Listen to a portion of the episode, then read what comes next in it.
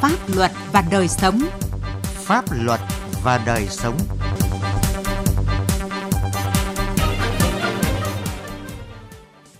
Thưa quý vị và các bạn, chương trình Pháp luật và đời sống hôm nay có những nội dung sau. Công tác phòng chống ma túy nhiều đầu mối nhưng chẳng thuộc về ai.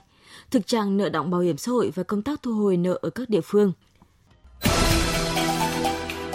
Pháp luật đồng hành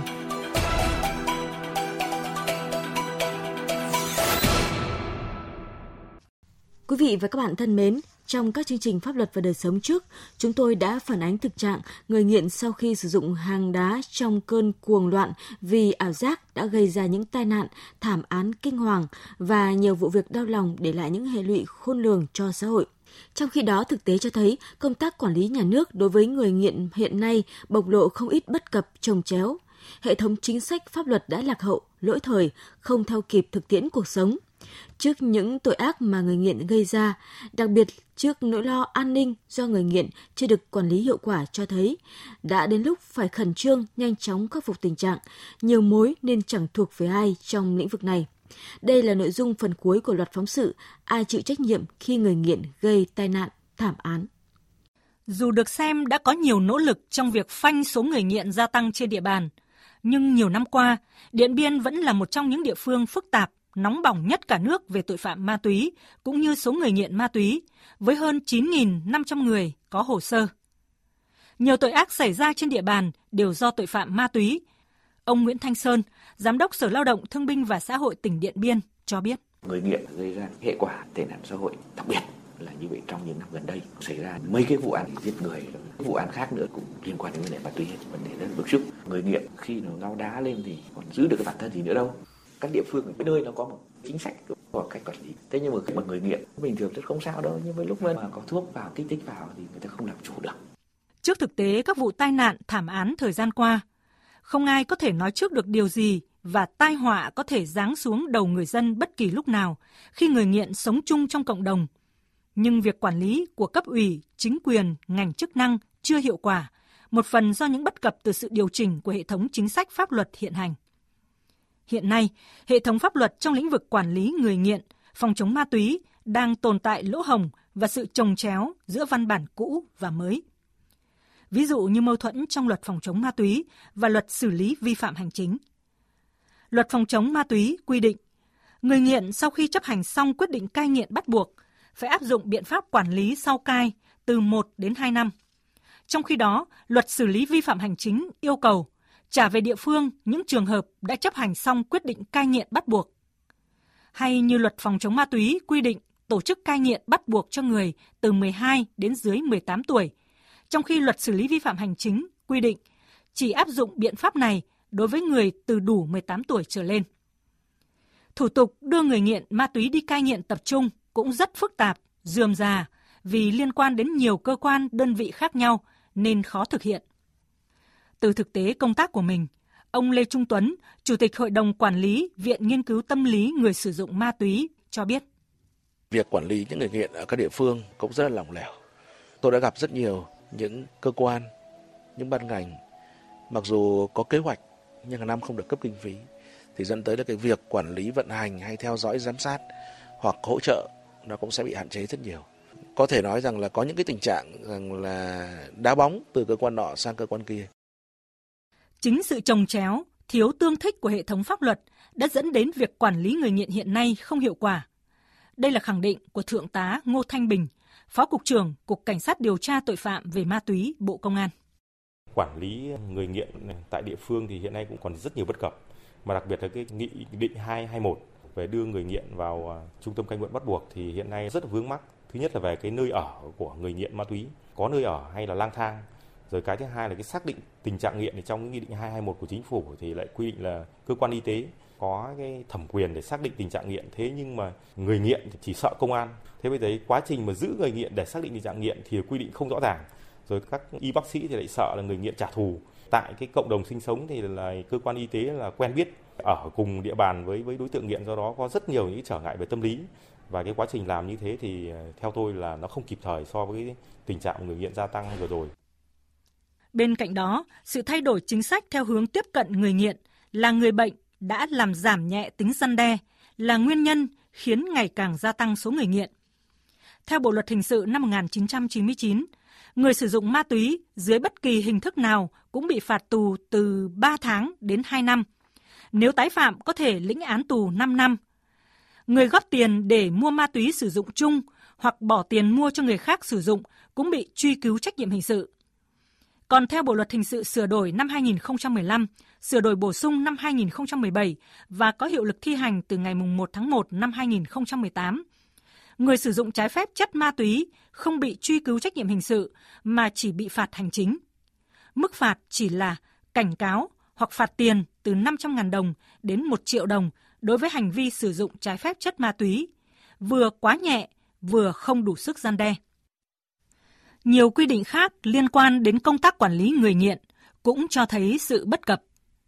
Theo các quy định hiện hành, việc quản lý người nghiện được giao cho 6 bộ ngành cùng chính quyền địa phương 4 cấp. Thế nhưng do tính mặt trận của hệ thống văn bản pháp luật không quy định rõ trách nhiệm, quyền hạn, công việc cụ thể cho các bộ ngành, địa phương, không trao quyền cho họ, cũng như không có chế tài về trách nhiệm nếu cơ quan đơn vị ấy không thực thi tốt phần việc của mình, nên dẫn đến tình trạng cha chung không ai khóc. Nhiều mối nhưng chẳng thuộc về ai. Nên khi người nghiện phạm tội, nhất là những tội đặc biệt nghiêm trọng thì không quy được trách nhiệm cấp ngành nào mà các cấp các ngành chỉ chạy theo để giải quyết sự vụ. Dưới góc nhìn chuyên gia, giám sát việc thực hiện luật trong cuộc sống, nhiều đại biểu Quốc hội đã dẫn ra những bất cập trong việc phân công quản lý nhà nước về phòng chống ma túy, quản lý người nghiện không hợp lý, chưa tuân thủ theo nguyên tắc quản lý nhà nước đã đề ra. Đó là một việc phức tạp, cần giao cho một đầu mối chịu trách nhiệm chính. Chuyên gia pháp lý Nguyễn Bá Lộc, nguyên kiểm sát viên Viện Kiểm sát Nhân dân tối cao cho rằng cứ nói cả hệ thống chính trị vào cuộc và cùng có trách nhiệm nhưng vấn đề là chúng ta không quy định rõ ràng trách nhiệm quyền hạn cho các cơ quan cá nhân cụ thể như thế nào trong quản lý các đối tượng nghiện khi xảy ra những cái chuyện như thế là bởi vì chúng ta không làm rõ trách nhiệm của ai ngành nào chịu cứ nói chung chung, cả hệ thống chính trị phải có trách nhiệm. Nhưng trách nhiệm như thế nào? Trách nhiệm đó thuộc về ai? Nếu không thực hiện, quản lý được thì phải chịu chế tài ra sao? Phải quy cho được trách nhiệm trừ như hiện nay, không thể quản lý được.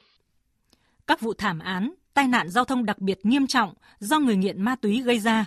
Tình hình tội phạm, vi phạm liên quan đến ma túy có những diễn biến nhanh chóng khó lường. Trong khi đó hệ thống pháp luật hiện nay không theo kịp thực tiễn chậm được bổ sung sửa đổi đã đến lúc phải coi người nghiện ma túy là nguồn nguy hiểm cao độ cho an ninh trật tự và an toàn xã hội.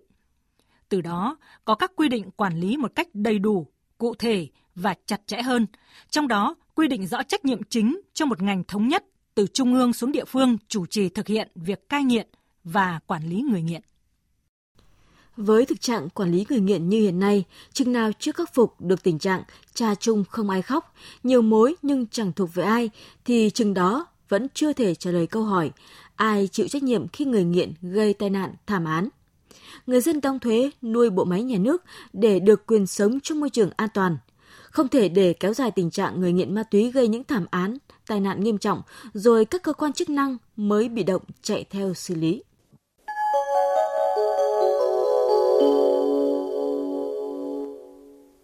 Thưa quý vị và các bạn, tình hình nợ động bảo hiểm xã hội, bảo hiểm y tế, bảo hiểm thất nghiệp tại tỉnh Thanh Hóa đang diễn biến phức tạp với số nợ lớn kéo dài trong nhiều năm. Việc nợ động chây ý đóng bảo hiểm xã hội của các đơn vị đã xâm hại trực tiếp đến quyền lợi của hàng chục nghìn lao động, ảnh hưởng đến chính sách an sinh xã hội của nhà nước. Quang chính phóng viên Đài Tiếng Nói Việt Nam có bài báo động tình trạng các doanh nghiệp nợ động trốn đóng bảo hiểm xã hội. Tháng 1 năm 1996, Ông Lê Xuân Trường vào làm việc tại công ty cổ phần xây dựng Hancock 2 ở xã Quảng Thịnh, thành phố Thanh Hóa và có ký hợp đồng lao động. Do làm ăn thua lỗ, đến tháng 2 năm 2018, doanh nghiệp này ngừng hoạt động. Ông Trường cùng gần 200 lao động khác tại công ty mất việc làm. Tuy ngừng hoạt động, nhưng đơn vị này không trả sổ bảo hiểm xã hội cho người lao động để họ tìm việc làm mới. Nguyên nhân là bởi công ty Hancock 2 nợ tiền bảo hiểm xã hội của người lao động từ năm 2013. Ông Lê Xuân Trường cho biết, doanh nghiệp không đóng bảo hiểm xã hội cho người lao động nên họ chịu rất nhiều thiệt thòi. Cái tiền lương ốm đau, thai sản của người lao động là không được chi trả. Người lao động khi dừng làm việc để xin chuyển đơn vị khác thì không được hưởng cái bảo hiểm thất nghiệp và cũng không chốt được sổ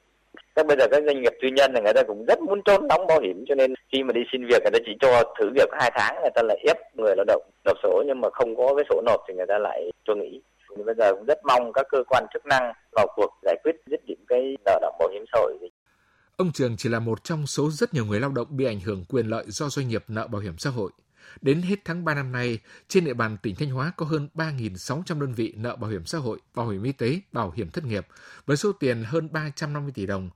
Trong đó có gần 1.150 đơn vị nợ trên 3 tháng với số tiền là hơn 200 tỷ đồng. Nhiều doanh nghiệp có số nợ lớn như công ty cổ phần Hancock 2 nợ hơn 27 tỷ đồng, công ty trách nhiệm hữu hạn TS Vina nợ 14,5 tỷ đồng, công ty cổ phần xây dựng số 5 nợ gần 11 tỷ đồng. Ông Nguyễn Gia Đoàn, Phó Giám đốc Công ty Cổ phần Xây dựng Hancock 2 phân trần, quá trình sản xuất kinh doanh của đơn vị những năm qua gặp nhiều khó khăn nên không thể đóng bảo hiểm xã hội cho người lao động. Bộ Xây dựng đã cho cái hướng rồi là phải thanh lý một phần tài sản để là giải quyết trước mắt cho cái quyền lợi của người lao động.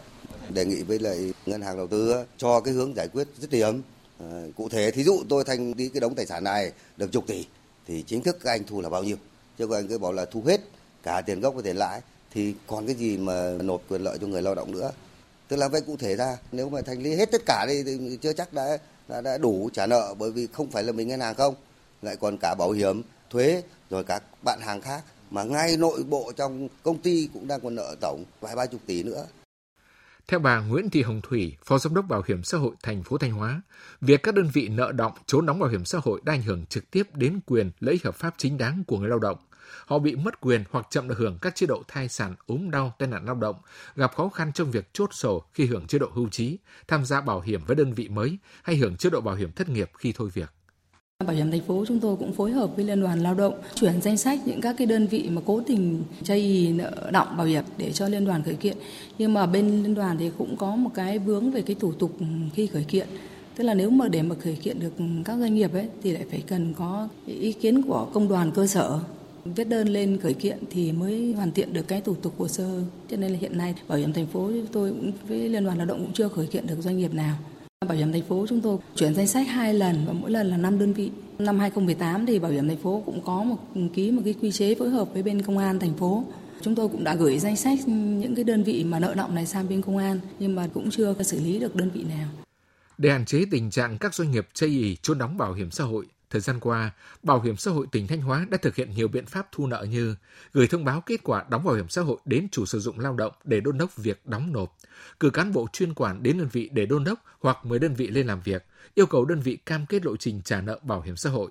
tăng cường phối hợp với các sở ban ngành đoàn thể các cơ quan truyền thông đẩy mạnh công tác tuyên truyền chính sách pháp luật về bảo hiểm xã hội. Bên cạnh đó, cơ quan bảo hiểm xã hội còn phối hợp với các ngành chức năng thực hiện thanh tra chuyên ngành tại nhiều đơn vị.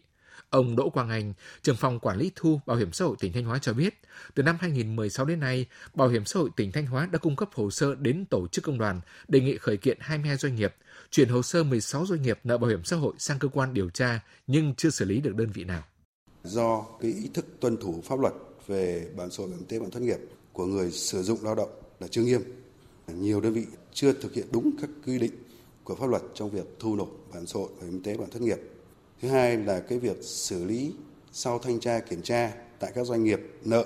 còn hạn chế và chưa có biện pháp xử lý triệt để các cái trường hợp vi phạm về trốn đóng, nợ đóng bảo hiểm xã hội, bảo hiểm y tế bảo hiểm thất nghiệp. Nhiều doanh nghiệp là không thực hiện kết luận sau thanh tra kiểm tra. Khắc phục tình trạng nợ động bảo hiểm xã hội, giảm số nợ xuống mức thấp nhất, Bảo hiểm xã hội tỉnh Thanh Hóa đã kiến nghị Ủy ban nhân dân tỉnh chỉ đạo xử lý trách nhiệm người đứng đầu các đơn vị nợ bảo hiểm xã hội kéo dài từ 6 tháng trở lên với số tiền lớn từ 300 triệu đồng. Không phê duyệt trúng thầu xây dựng công trình có sử dụng ngân sách nhà nước đối với các đơn vị vi phạm pháp luật về bảo hiểm xã hội. Đồng thời có cơ chế cho doanh nghiệp vay tiền ngân hàng để đóng bảo hiểm xã hội trước đối với người lao động đủ điều kiện giải quyết chế độ bảo hiểm xã hội.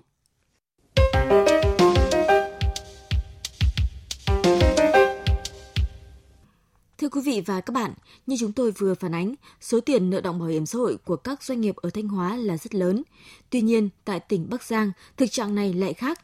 Tính đến hết tháng 4 năm nay, tổng số tiền nợ bảo hiểm xã hội của các đơn vị trên địa bàn Bắc Giang là hơn 61 tỷ đồng, bằng gần 2% so với mức thu. Đây là tỷ lệ nợ khá thấp so với mức bình quân của ngành bảo hiểm xã hội. Đâu là kinh nghiệm để bảo hiểm xã hội tỉnh Bắc Giang đạt được kết quả này? Về nội dung này, phóng viên Đài Tiếng Nói Việt Nam phỏng vấn ông Nguyễn Văn Tình, Phó Giám đốc Bảo hiểm xã hội tỉnh Bắc Giang. Mời quý vị và các bạn cùng nghe. À, thưa ông, à, ông có thể chia sẻ cái cách làm của Bảo hiểm xã hội tỉnh Bắc Giang trong công tác à, thu nợ bảo hiểm xã hội trong thời gian qua? Bảo hiểm xã hội tỉnh Bắc Giang thì luôn tranh thủ cái sự quan tâm chỉ đạo của tỉnh ủy cũng như là ủy ban nhân dân tỉnh. Thì hàng tháng chúng tôi đều có một cái báo cáo về cái tình hình nợ và cái giải pháp thực hiện cái thu hồi nợ gửi ban thường vụ tỉnh ủy cũng như là ủy ban nhân dân tỉnh và đồng thời gửi những sở ngành có liên quan để cùng nhau phối hợp chỉ đạo và cũng gửi cho bảo hiểm xã hội các huyện cũng như là lãnh đạo các địa phương để các địa phương nắm được cái tình hình. Và đặc biệt là cái chỉ đạo số 1154 của ban thường vụ tỉnh ủy giao trách nhiệm cho người đứng đầu tại các địa phương, quan tâm đến cái số lợ của bảo hiểm xã hội không để các đơn vị hành chính sự nghiệp lợ địa phương nào mà để cái tình hình lợn động kéo dài lợ lớn thì lãnh đạo ngành và địa phương đó sẽ chịu trách nhiệm trước lãnh đạo tỉnh cơ quan bảo hiểm xã hội chúng tôi cũng chỉ đạo bảo hiểm xã hội các huyện là phải chủ động tham mưu với người đứng đầu tại các địa phương và xây dựng các giải pháp để lãnh đạo các địa phương cùng thực hiện và cùng chỉ đạo. Thế còn về phía cơ quan bảo hiểm xã hội thì chúng tôi cũng đã gửi báo cáo thường xuyên đến các sở ngành cũng như là lãnh đạo tỉnh ủy, ủy ban. Chúng tôi tập hợp cung cấp báo cáo cái số những cái doanh nghiệp lợ lớn, lợ kéo dài cho các cơ quan báo đài để chúng tôi công khai danh tính. Thế còn những đơn vị có cái số lợ thường xuyên từ 3 tháng trở lên thì chúng tôi cử cán bộ đến trực tiếp làm việc với đơn vị và đồng thời gửi thông báo đến cơ quan chủ quản hoặc là cũng đến làm việc cùng doanh nghiệp tháo gỡ những khó khăn và tìm hiểu những khó khăn những cái đơn vị mà lợ lớn lợ kéo dài thì chúng tôi lập cái đoàn là thanh tra kiểm tra và thậm chí tham mưu cho lãnh đạo tỉnh là ra cái quyết định xử phạt Bảo hiểm xã hội tỉnh Bắc Giang đã triển khai đồng bộ các cái giải pháp để giảm thiểu tỷ lệ lao động. À, trong các giải pháp đã thực hiện, à, theo ông, giải pháp nào đem lại hiệu quả nhất ạ? Theo tôi là cái giải pháp mà đem lại cái hiệu quả nhất đấy là cái sự vào cuộc, cái sự quan tâm của lãnh đạo tỉnh ủy cũng như là ủy ban, cái sự phối hợp vào cuộc của các cấp, các ngành chứ ờ, để một mình cơ quan bảo hiểm xã hội tỉnh thực hiện nhiệm vụ chính trị của mình, thì cơ quan bảo hiểm xã hội chưa đủ mạnh để áp đặt đối với những doanh nghiệp cố tình chây ý lợ và thí dụ như họ cố tình chây ý, thì chúng tôi sẽ báo cáo với lại tỉnh ủy ủy ban, phối hợp với lại cơ quan công an, cơ quan thuế có thể có những cái biện pháp mạnh hơn. Dù có tỷ lệ nợ động bảo hiểm xã hội so với mức bình quân của toàn ngành là tương đối thấp, nhưng tại Bắc Giang vẫn còn những cái doanh nghiệp có số tiền nợ lớn và thời gian kéo dài thưa ông ạ? Chúng tôi đương vướng nó khoảng độ 15 16 doanh nghiệp nợ lớn kéo dài khó đòi. Như là cái công ty trách nhiệm hữu hạn một thành viên là cơ khí hóa chất Hà Bắc. Đấy, cái số lợn thì là khoảng à, 6 tỷ ba, lợn 41 tháng. Do cái quá trình chuyển đổi cơ chế từ nhà nước bao cấp đến nay là chuyển sang cái cổ phần chuyển đổi cái mô hình kinh tế thì do vậy là họ cũng có những cái khó khăn và hoặc là có một số công ty khác là cũng với cái lý do là do chuyển đổi cái mô hình và lợ cũng rất là kéo dài. Có những cái đơn vị lợ 30 tháng. Thí dụ như là cái công ty cổ phần Giang Sơn nó chỉ có bốn người tham gia thế mà cái số lợ đến nay là 44 tháng. Thế thì đấy là những cái công ty rất là nhỏ lẻ. Thế còn lại một số các đơn vị khác thì chúng tôi đương thống kê có 16 cái đơn vị lợ lớn tức là sắp xỉ 38 tỷ trong tổng số lợ là 61,8 tỷ của chúng tôi. Ờ, đối với những doanh nghiệp có số nợ lớn với thời gian kéo dài này thì ờ, trong thời gian tới, Bảo hiểm xã hội tỉnh Bắc Giang sẽ có kế hoạch giải quyết như thế nào ạ? là những cái đơn vị nợ lớn nợ kéo dài này thì trong thời gian tới thì chúng tôi cũng sẽ giả soát lại một lần nữa những cái khó khăn vướng mắc chúng tôi sẽ làm việc lại với những cái đơn vị này một lần nữa xem cái khả năng thanh toán và khả năng trả nợ của họ như thế nào sau đó chúng tôi sẽ tham mưu với ủy ban nhân dân tỉnh cùng vào cuộc tháo gỡ hoặc đề nghị với các bộ ngành xem cái phương án giải quyết là thí dụ có thể tạm thời chưa tính lãi cho họ thế còn nếu thực sự họ có khả năng mà họ không thanh toán thì chúng tôi sẽ phối hợp với cơ quan công an củng cố hồ sơ chứng cứ là khởi tố xin cảm ơn ông ạ Chương trình Pháp luật và đời sống hôm nay xin dừng lại tại đây. Chương trình do biên tập viên Quang Chính thực hiện. Xin chào và hẹn gặp lại quý vị trong các chương trình sau.